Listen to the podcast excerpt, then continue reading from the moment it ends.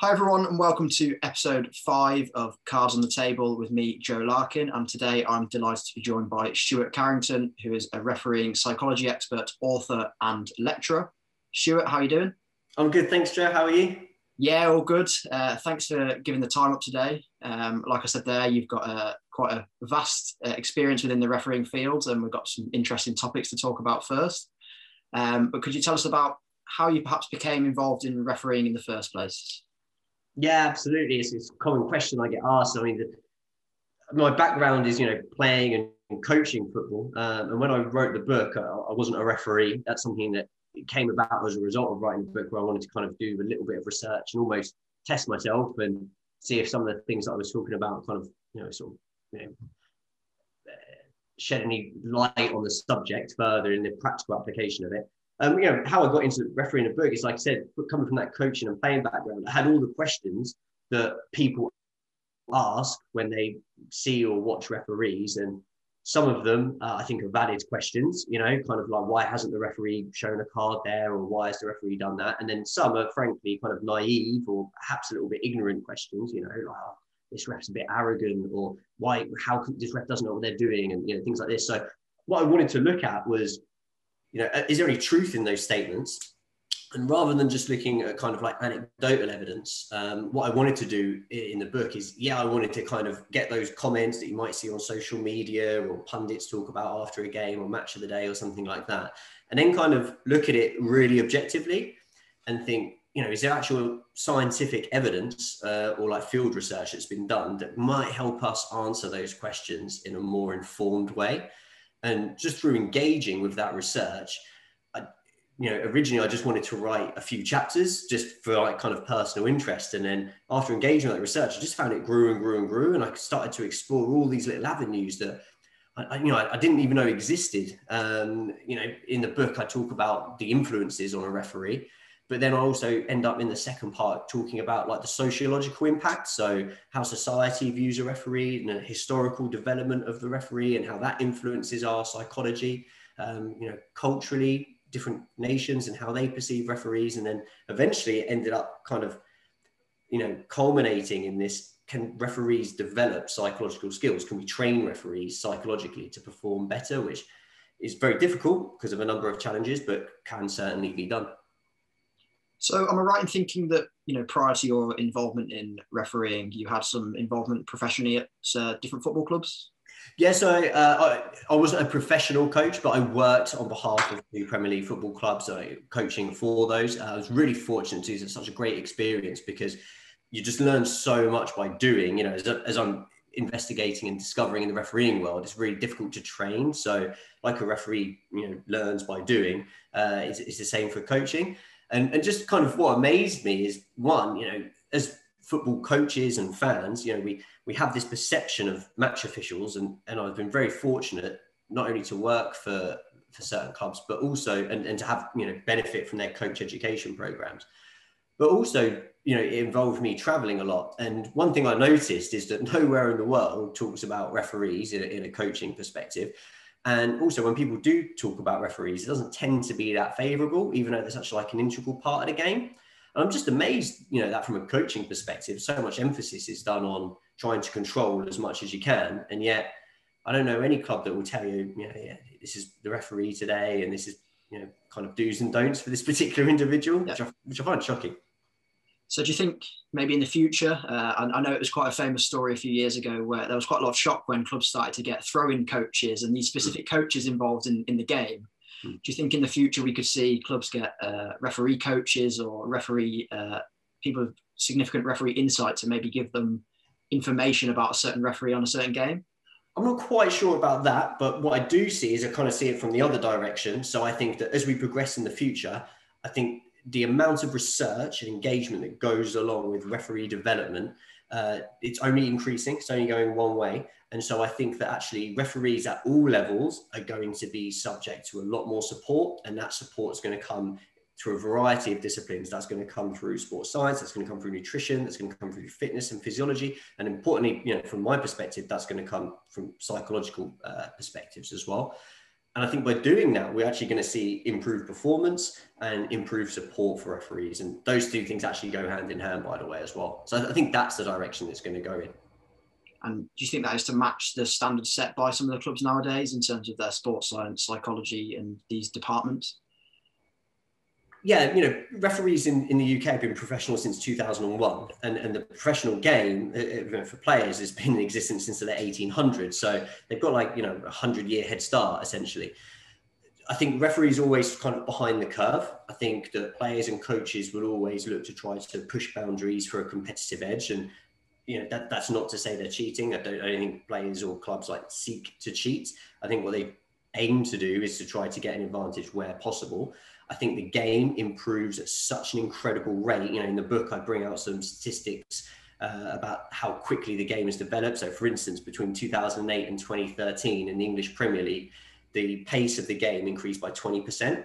So the, the speed of the players, the number of sprints they were doing, the direction of those sprints, all increased uh, by approximately twenty percent. So automatically, from a positioning point of view, that's a, that's a tremendous burden to place on a referee.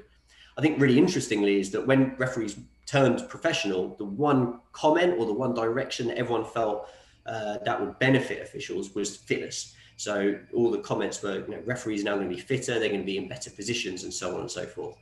And interestingly, although that has happened and they are subject to rigorous fitness tests, which people often over, overlook when they comment upon referees' physical performance, actually the area of development that's kind of most important and identified, uh, which I do talk about in the book, is, is psychological skills training. It's, it's the one area that referees want. It's, uh, it's the one area referees demand more of, and it's the one area that's the fastest growing. So elite rugby league officials, for instance, they rank the, in the top ten kind of attributes that they believe you need to have in order to be an elite level official.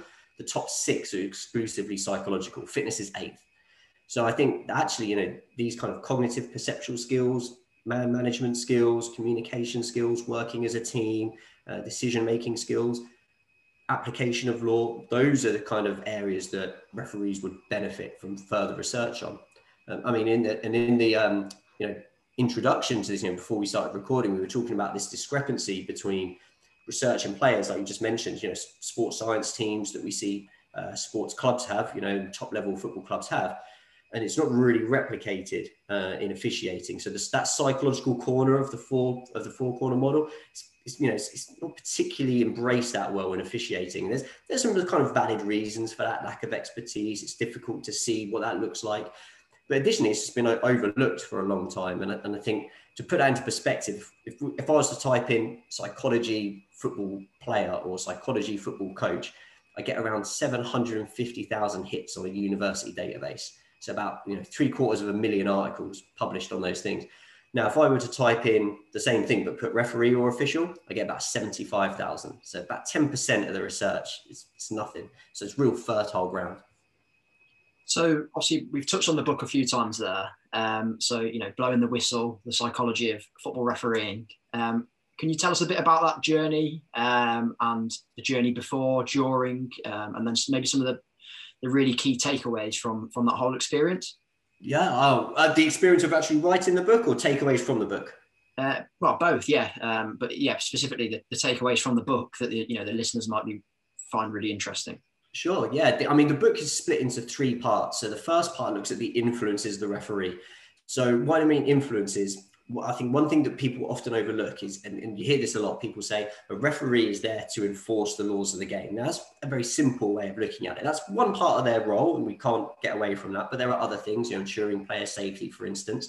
And then there are other roles as well that might take a more kind of philosophical angle, you know, like en- enabling an enjoyable environment, enabling, you know, good role modelling. So an ethical game of football happens, that the best team on the day wins, and so on and so forth. I think that when we look at this kind of that statement, they're there to enforce the laws of the game, it just ignores this wider, you know, impact of social context. And, and it's the one thing I kind of talk about in this book, this, this notion of the social payoff. So sports are social, they're played in front of other people, with people. And as a, as a coach, like I see that impact happen all the time. You can see the impact your teammates have on each other. And we know there's this great wealth of information and research done on how coaches can produce an environment that assists players into producing elite level performances, or certainly improved performances. But officials have been totally ignored on that. It's just seen as, yeah, you just go out there and apply the laws.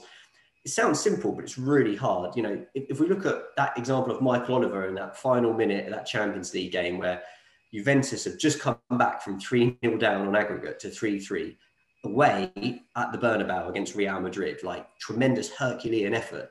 And then, then like the ninety-second minute or whatever it was, you know, he's got a penalty decision to make and he gives Madrid a penalty. And Buffon, like, is enraged at this possible decision and he ends up getting a red card. A lot of the commentators at this point said, well, that's a brave decision. And, and everyone, like, kind of, everyone just ignored that. Like, let's look at that word, it's brave, because he's not just applying the laws of the game. He has to apply the laws of the game, you know, resisting or trying to insulate himself from all these external pressures. And, and that's kind of what I wanted to look at. So I guess the first key takeaway from the book is that refereeing is done in a social context. And the more referees are trained and the more referees uh, are experienced, the more insulated they are from those external effects. Like, they're there and it's hard to get away from, uh, and they need more development, they need support. So the second, and then the second part of the book looks at refereeing in like a wider context and kind of variables that may impact that. So I've already mentioned training and experience. So that second part of the book looks at like the role of uh, the official in society. It looks at individual differences, so how a referee may frame success, what motivates them, uh, what they perceive their goals to be, for instance, how they react to stress and anxiety, which of course is, you know, again, very well researched with players and coaches, not so much with referees. And I present in the book, you know, what I believe to be quite concrete evidence to suggest that referees, A, shouldn't be overlooked in this area, and they're very similar to coaches in that area.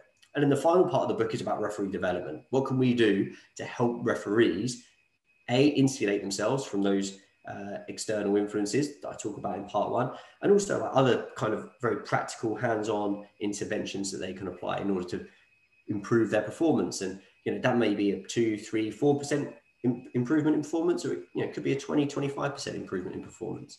Um, but, you know, and also regarding just the experience of writing the book, it's just tremendous. It's, it's opened up this fantastic new world for me that, like I said, you know, I wrote it just because I was interested in it. And I'm the sort of person that if I'm interested in it, I'm going to read up about it and investigate it.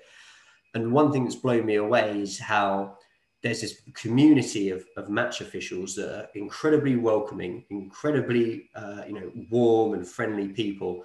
Uh, I have to say, they have an amazing sense of humor. It's the one thing that blows me away when I go to R A meetings or, you know, talks to, you know, F A refereeing or whoever it may be. Everyone's just got this great sense of humor, and they, it all just stems from this love of the game. So it's, it's a, if anyone listening out there thinking, you know, should I give refereeing a go? Yeah, absolutely. It's a great way to socialize with like-minded people. So I think you've, you've touched on it a few times there, you know, especially around the sense of humor. You know, referees are human. And I think some people forget that when you're talking about just applying the laws of the game. Mm. And, you know, going back to that Michael Oliver incident, um, you know, I think we need to appreciate, I'm sure you have, that Michael Oliver will know the context of that situation. Mm-hmm. Um, I think it was the narrative that Buffon was meant to win the Champions League that year, and it was mm-hmm. going to be his year. Um, and Michael Oliver is going to be very aware of that when deciding whether to send him off. Mm-hmm. Is that is that something that you would uh, agree with? Yeah, there's, there's certainly one, yeah, one hundred percent he's aware of those uh, influences. What's, what's really interesting is, you know, I've been very fortunate um to be able to speak and interview elite level officials, um, you know, UEFA, FIFA listed officials throughout my uh, career so far.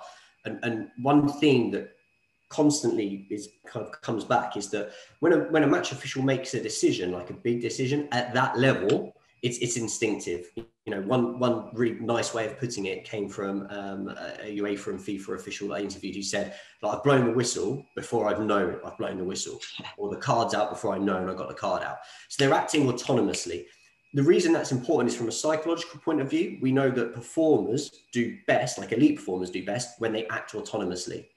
So you think about like a, you know, a, a footballer. I'm trying to, you know, if you, if you like, you know, a striker like Harry Kane or Lionel Messi or Lewandowski or whatever, you know, when they score a great goal and, you know, the match of the day pundit sticks a microphone under their nose and says, oh, tell me what you did. They don't go, oh, you know, well, I wanted to make sure I was balanced and physiologically or biomechanically I did this. Because they, they don't know, right? They just go, I hit it and it went in. So they just do it automatically. Um, and often, you know, people go, oh, they must know where the goal is. Whatever. That's automatic. That's a skill they've developed over time. So from these interviews, know that referees feel the same. So interestingly, it kind of suggests two things. So the first thing is, although Michael Oliver will be very aware of those contexts, in the heat of the moment, he's not thinking about those. Okay. Now that comes through experience. So a lot of these referees, by their own admission, will say, in my early career, I cared more about what other people thought, or maybe like I'd pay more attention to the impact of the crowd or the narratives and things like that. So it takes time to insulate yourself from that.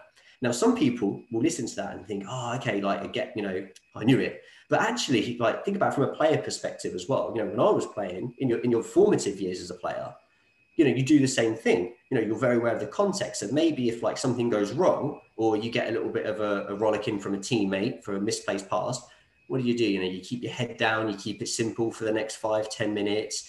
You know, you, you don't want to kind of do anything silly, you know, um, and you want to keep it safe. But as you get older and you, you know, become more insulated to that pressure, you just act autonomously. You just, you're just doing the actions. You're not even thinking about it, you know, and players do that. So the other thing that it suggests is that refereeing is a role-specific skill. If it's a role-specific skill, it means you can develop it. So all of that goes back to, it's not just a case of applying the laws. Referees are almost sports people in their own right. They have their own set of skills. They have their own characteristics that need to be developed. And in order to promote elite performance, they need elite training and elite guidance, much like so, a football does.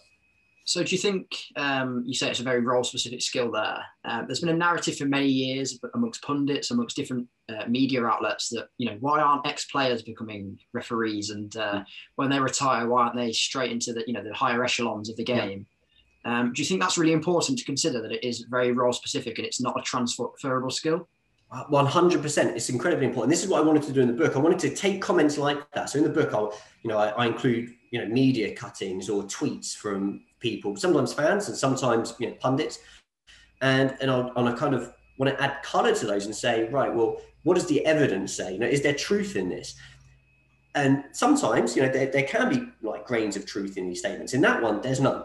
So there's just no evidence to support that. And yet it's something that's wheeled out time and time again. So, you know, a good example is this one of, you know, players should do it. There's not a shred of evidence to suggest that being a player makes you a better referee. Not one bit of evidence. Now, that's not to say that a player can't be a good referee. I'm just saying that it's not a prerequisite. You don't have to have been a good player. Now, incidentally, we look, you know, I'm a sports coaching lecturer, like by trade, so I, I tend to look at things from a coaching perspective first. If we look at some great coaches, you know, the two that spring to mind, Uh, uh, Ferguson and Wenger. Um, now, neither played at a really high level. Neither you would describe as an elite level footballer, in, you know, in terms of, you know, an all-time great. Another one would be Arrigo Sacchi, uh, the Milan manager. And a, a quote that I love from Sacchi was when he was first appointed as coach of Milan was, um, you know, kind of, who are you to tell me what to do and stuff. And one comment that he made to the Milan players is, you don't have to have been a horse to be a good jockey. It, it's it's it's exactly the same. It's like that. Um, and to give you this kind of wonderful stat that I, I talk about in the introduction to my book is, if we got the one piece of research that I engaged with was by give, putting uh, players and pitting their skills in decision making against referees, players get about fifty percent of decisions right, like fifty percent. Now imagine what pundits and players are going to say about a referee that gets one in two decisions right. And with referees, they get about eighty percent of decisions right. And bearing in mind how subjective most of the decisions are, so in a game of football, they make about two hundred to two hundred fifty subjective decisions a game. To get eighty percent of those right is incredible, particularly when there's all these other variables like positioning and what you can actually see and viewing angle as well. So yeah, it's, it's a role-specific skill, and, and pundits need to be aware of that when they think, well, the answer is stick an ex-player in there. I think, you know, to sum up to sum up that that that section there, I'd recommend anyone to go and watch, if they haven't already, when uh, Jamie Carragher and Gary Neville gave it a go. Uh, Correct. And, yeah. and I, th I think that would that would demonstrate your point uh, in its entirety. Do you remember there was this um there was a Europa League game, you may not may or not remember, it's kind of, you know, group stage game years ago, where Tottenham uh, made their substitutes and the goalkeeper had to go off injured, so Harry yes. Kane went in goal, yeah. and his first action was like a, a weak free kick squirmed underneath him. It's a little bit like this. It's about saying, oh, well, this guy's a professional footballer, so he can just go and goal, right? It was like, well, no, because being a goalkeeper is role-specific. Yeah. There is a very uh, particular set of skills you need to be an accomplished goalkeeper. So you can't just get a striker from there. Likewise, you can't stick a goalkeeper up front and expect them to do what the strikers do. It's exactly the same for officials. So uh, you've touched on it there as well. Um, you've worked with UEFA officials, um, and I'm sure a lot of referees who, you know, have a keen interest in refereeing may have seen at the end of twenty twenty, uh, UEFA T V released uh, a mini-series looking into the, the previous season's Champions League and following the elite-level match officials. Um, and you obviously took part in a part of that documentary. Could you maybe tell us a bit more about that? Yeah, well, first of all, it was such a pleasure to be involved because obviously, you know, when uh, an awarding body such as UEFA want to know your views and perspectives on things, it's, it's fantastic. And, you know, we actually spoke at length for a very long time um, about a lot of the issues that, you know, like the influences on a referee. And, and I think what was refreshing for me um, was not only to work with a group such as UEFA, but it was also to bring kind of, you know, to the mainstream or the limelight, if you like, these issues that I feel really important that people understand about match officials, like the influences they're under, the context that they have to work in. And also, I think what that documentary did really well was highlight the, the human element to officials. I really enjoyed seeing how the officials prepared, travelled to games, the thought process they went through. And also one thing that stemmed out of some recent research of mine was how they feel after the game. So it's great to see this insight into how officials react post-game, particularly a post-game has made a big decision. You know, we saw uh, Warren Creepers, for instance, talk about the um, handball incident with Tottenham v Man City. And, you know, saying, oh, yeah, it didn't look like it to me, but it was a good intervention of V A R. It just shows that what match officials want to do is get every decision right, or as many right as possible. And if they get the right outcome, they're happy. Um, so that, that's, you know, that was a great experience for me to kind of get that insight. So, you know, from all the referees that you you spoke to within UEFA uh, or within different professional competitions, are there any that stand out to you in terms of their psychological mindset or the way they think about refereeing and approach it? Okay, yeah, so in, yeah, interesting question. Obviously, what I can't do is give away, you know, people that I've spoken to because, yeah, you know, we want to preserve anonymity and that's their right. And Uh, so I can't do that. What I, what I will say, uh, you know, so in, in that fairness, I, I won't mention names. What I will say is there are, there's an incredible mindset with elite referees that insulate them from so many contextual factors. And, and one question I often get asked is, like, do you have to be a certain type of person to be a referee? And it's a really interesting question because on the one side, sports are played with lots of people. So, you know, some players might like someone to be quite forceful and, you know, uh, assertive in their decision making. And for other players, that might not be the best approach at all. So, you know, those man management skills and, and, and relationship skills are really key for an, an effective official. One thing that I did notice, however, that all officials have is, one, they're happy to take responsibility. So I think one thing that we can never accuse uh, an elite level match official of is shirking responsibility or not having courage, because it's, it's a thankless task, it's a tough job. I think the other thing that we need to consider with match officials is they have to have this incredible amount of intrinsic motivation. They have to really love the game. You know, we saw that with some officials where they have to do their physical training independently. A lot of the psychological training is done independently. Um, there's, you know, they're away from home frequently, traveling, particularly if they're doing European games. You know, people forget that. So I think um, you have to be incredibly dedicated. Uh, you have to really love the game, and you, and you have to not want to be in control, but you have to be happy to be in control. And I think there's a big difference there between the perception and the reality. So do you think that puts, you know, puts pay to the myths, uh, the referee's bottled it, he's not got the courage to give that, this, you know, these things that you hear pundits just throw away all the time? Uh, yeah. So that's very much a myth. I think uh, certainly at the elite level, like one hundred percent, like you do not get to that level, in your words, by bottling a decision. I absolutely like loathe this term. And I, I loathe it from a player perspective as well, by the way. You know, it's, you know, if, if, if someone misses a penalty, have they bottled the penalty? It's, or, you know, have, have they been affected by, you know, poor performance through stress and anxiety, which, okay, is that what you term bottling? In which case, well, you know, reacting to stress is like a human condition. Um, uh, is it, you know, that the goalkeeper has, you know, pulled off a really good save? And likewise, like for, for an official, we don't know what that official saw. Now, we know that, like, context can influence referees, so they know there's an area of game management. So, There's a, I mean, there's a fantastic interview that people can see on YouTube. Uh, I think it's with um, Bobby Savage, where he's talking to Howard Webb, and he's talking to him about, like, game management and why is it that in the first minute you're less likely to caution a player than you are later on. And Webb, like, really nicely articulates this and says, well, no, there's a reason why. Like, there, there are kind of sound management reasons why I may choose that course of action. And I think it's, a, it's you know, dare I say it, it's lazy journalism just to say, oh, well, you've just bottled that decision. You don't want to show a yellow card. Like, at that level, you're not going to achieve that standard by choosing to do that. You know, like, you're not going to achieve that standard as a footballer by constantly, you know, bottling challenges or, you know, not showing composure in front of goal. And if you are, you're not going to last very long. And it's the same for officials. So, you know, feel free to come back on me on this. This is this is something that I've picked up when I've been watching football. It might be a myth again. Um, just touching on that aspect of game management, uh, you know, the difference between the English Premier League and UEFA competitions, uh, something which I think I might have noticed is it seems that that aspect of game management is more apparent in domestic competitions. Hmm. Uh, than it is in European competitions. For example, that that first tackle of the game, if it's a yellow, it's a yellow in UEFA. Mm-hmm. Uh, whereas perhaps domestically, there's probably some more leeway. Is that is there any anything in that, would you say?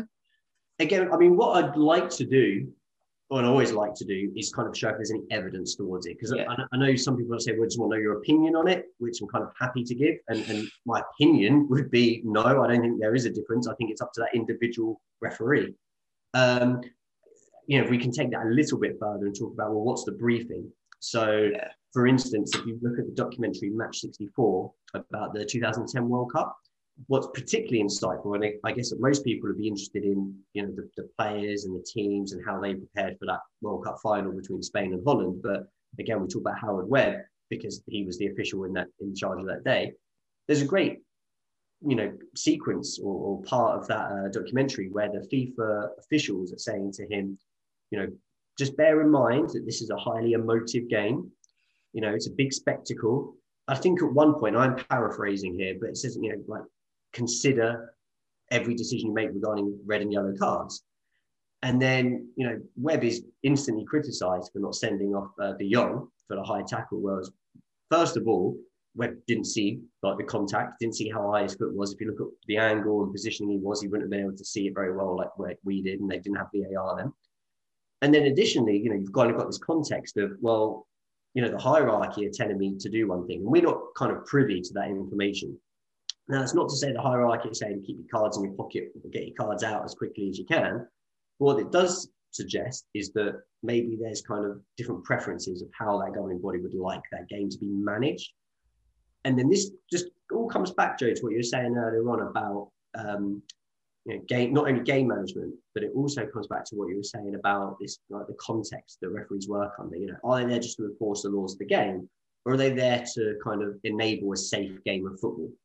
Now, if they're there to enable a safe game of football and apply the laws, well, many of the laws are subject to interpretation, and also it's, you know, what do we want more of? You know, mate, if talking to does the job, is that not better for everybody? And then sometimes, and that's not to say it's, you know, uh, right or wrong, because I'm sure that some referees go off the field at the end of the game and go, oh, I probably should have shown the yellow and it may have worked better. But as a referee myself, and certainly not at a high level, you know, I'm at the lowest level. But there are games where I've gone, I probably shouldn't have shown a yellow card in that incident. It didn't help. And there's also times where I'm like, I probably should have shown a yellow card, and, and I think that would have helped. So think of what it's like at the top level. You know, you've got to make these instant decisions that are very difficult, and there's, you know, these kind of like very blurred lines and grey areas. So all these things, you know, your background in refereeing, uh, the book, uh, your work with UEFA, uh, I think it's fair to say this has all led you to your most recent uh, venture, which is your new uh, M S c course at Saint Mary's University. Would you care to tell me a little bit more about that and how it came about? Yeah, I'd be absolutely delighted to. So we, we run a, an M S c in professional development. At the moment, there are three specialist pathways. So there's sports coaching, there's rugby coaching specialism, and then there's a performance analysis specialism. So anyone interested in those three areas at postgrad level, like Saint Mary's is the place to be to, to kind of get this specialist M S c in those areas. But what we want to do is constantly grow and evolve and, and add programs to this suite of, suite of courses that can give people, you know, very bespoke, very specialized postgrad qualifications. And obviously, what we're adding and it's launching in September this year is this M S c in sports uh, sports officiating on the professional development pathway. So students will do the core units that all professional development students do. So these are things, for instance, such as strategic leadership in high performance, uh, professional development and mentoring, and they also obviously do an, an academic independent project, so a, a dissertation or thesis in that particular area, for instance. But then there's also the bespoke modules, which you know, I'm really delighted with. So these bespoke modules for sports officials were designed in collaboration with some very key partners. So we, we worked with the Referees Association, we worked with the Surrey F A, and we worked with Sports Official U K. And together, you know, we kind of combined to come up with this bespoke kind of range of modules. So these are the psychology of sports officiating, which obviously is a particular favourite of mine. Uh, then we look at what's called the holistic official. So we look at social, cultural, and interpersonal challenges for an official. So, for instance, you know, game management, for instance, communication with uh, players, and also communication with the governing body, communication with your teammates on the day, you know, your assistants, for instance. Um, we also look at like the social and cultural side of it as well. So how does the society or the culture that you are operating in impact your performance, and how can you help either embrace or resist certain influences found within those? And then finally, we have a very philosophical uh, module or base module where we look at ethics, morality, and integrity in sports. So we kind of dissect the laws of the game and the governance of the game, and think about, you know, the referee is a custodian, if you like, of standards in the game. So what dilemmas might a referee face uh, or an umpire in any sport face uh, if there's, you know, immoral behavior? How do they uphold the integrity of the game? When's it right to make a decision, you know, that maybe doesn't contravene laws, but, you know, kind of goes against the ethical kind of fibre of the game? Um, are laws, or should there be laws that are changed or developed? And we look at it from that kind of perspective. So I think, you know, there's this great scope for potential students to really improve their knowledge in all these different areas of officiating. And, you know, one thing we mentioned right at the beginning is this, there's a very much a lack of research. The number of research articles is only going up. fifty percent of research in this area has occurred within the last five years. So it's one of the most contemporary areas of sports academic research. So if that's happened in the last five years, what I'd urge, you know, potential students to think about is what kind of roles are going to be uh, existent in, in five years, in ten years, in fifteen years. We mentioned, you know, at the beginning, sports clubs getting throw-in coaches and nutritionists and psychologists and so on and so forth. You know, think about what's going to be happening at, you know, R As and, and county F As and referee development officers and so on and so forth. And, you know, it's no surprise that, you know, at the moment, four of the elite Premier League officials were former R D Os. Yeah. So like people that want to kind of basically people that accumulate knowledge, uh, invest time, like strategize and try to improve their knowledge base, improve their performance by, by extension. And I believe you've got a sort of an introductory session to that coming up? We sure do, yeah. So on the twenty-fifth of March at seven p m, we've got a fantastic webinar lined up that R A members will be really interested in because it focuses on football. So although the course is for officials and umpires in any sport, and we have another webinar in April that's going to look at other sports, this one is particularly solely football-based. And we've got four excellent speakers. So we've got obviously two that most football fans would have heard of. And that's Anthony Taylor, who's obviously the first man since nineteen oh one to officiate two F A Cup finals. And we also have Rebecca Welch, so, you know, one of the leading female uh, referees in the Women's Premier League. And then we also have Dan Neeson, who's the referee development officer for the, um, for the F A. And we also have Joe Fletcher, who is a Canadian official, now retired, who uh, was not only one of the senior management teams in uh, leading the assistant referee program for the P R O, which is the P G M O equivalent in the United States. But also he was the, or one of the assistant referees uh, in the two thousand eighteen World Cup game between England and Colombia, where England finally won a penalty shootout. And he's going to be talking about working as a team going into a World Cup. So I think like that experience um, from an overseas official, and obviously such, you know, juicy game, if you like, there'll be some great questions and answers there. And it's totally free to register. So anyone, you know, that wants to come and listen to these wonderful speakers talk about this fascinating subject, um, all they need to do is to go onto the Saint Mary's website, uh, click on the Sports Officiating course, and then you can register there by the link, or follow me on social media, and, and I'll show you some links on there. And uh, people can register, get the link, and come and enjoy what should be a really nice evening listening to some expert speakers. No, we'll be uh, we'll be sure to put the link in our uh, description on the YouTube video, and uh, via our, via our website too, so our members or referees can uh, can access that. Um, well, Stuart, all that's left for me to say is, well, thanks for your time. Uh, I personally found that really, really interesting and insightful. Um, and I'm sure the listeners will too. And uh, we look forward to speaking to you again soon. Perfect. Thanks, Joe. Thanks for having me on.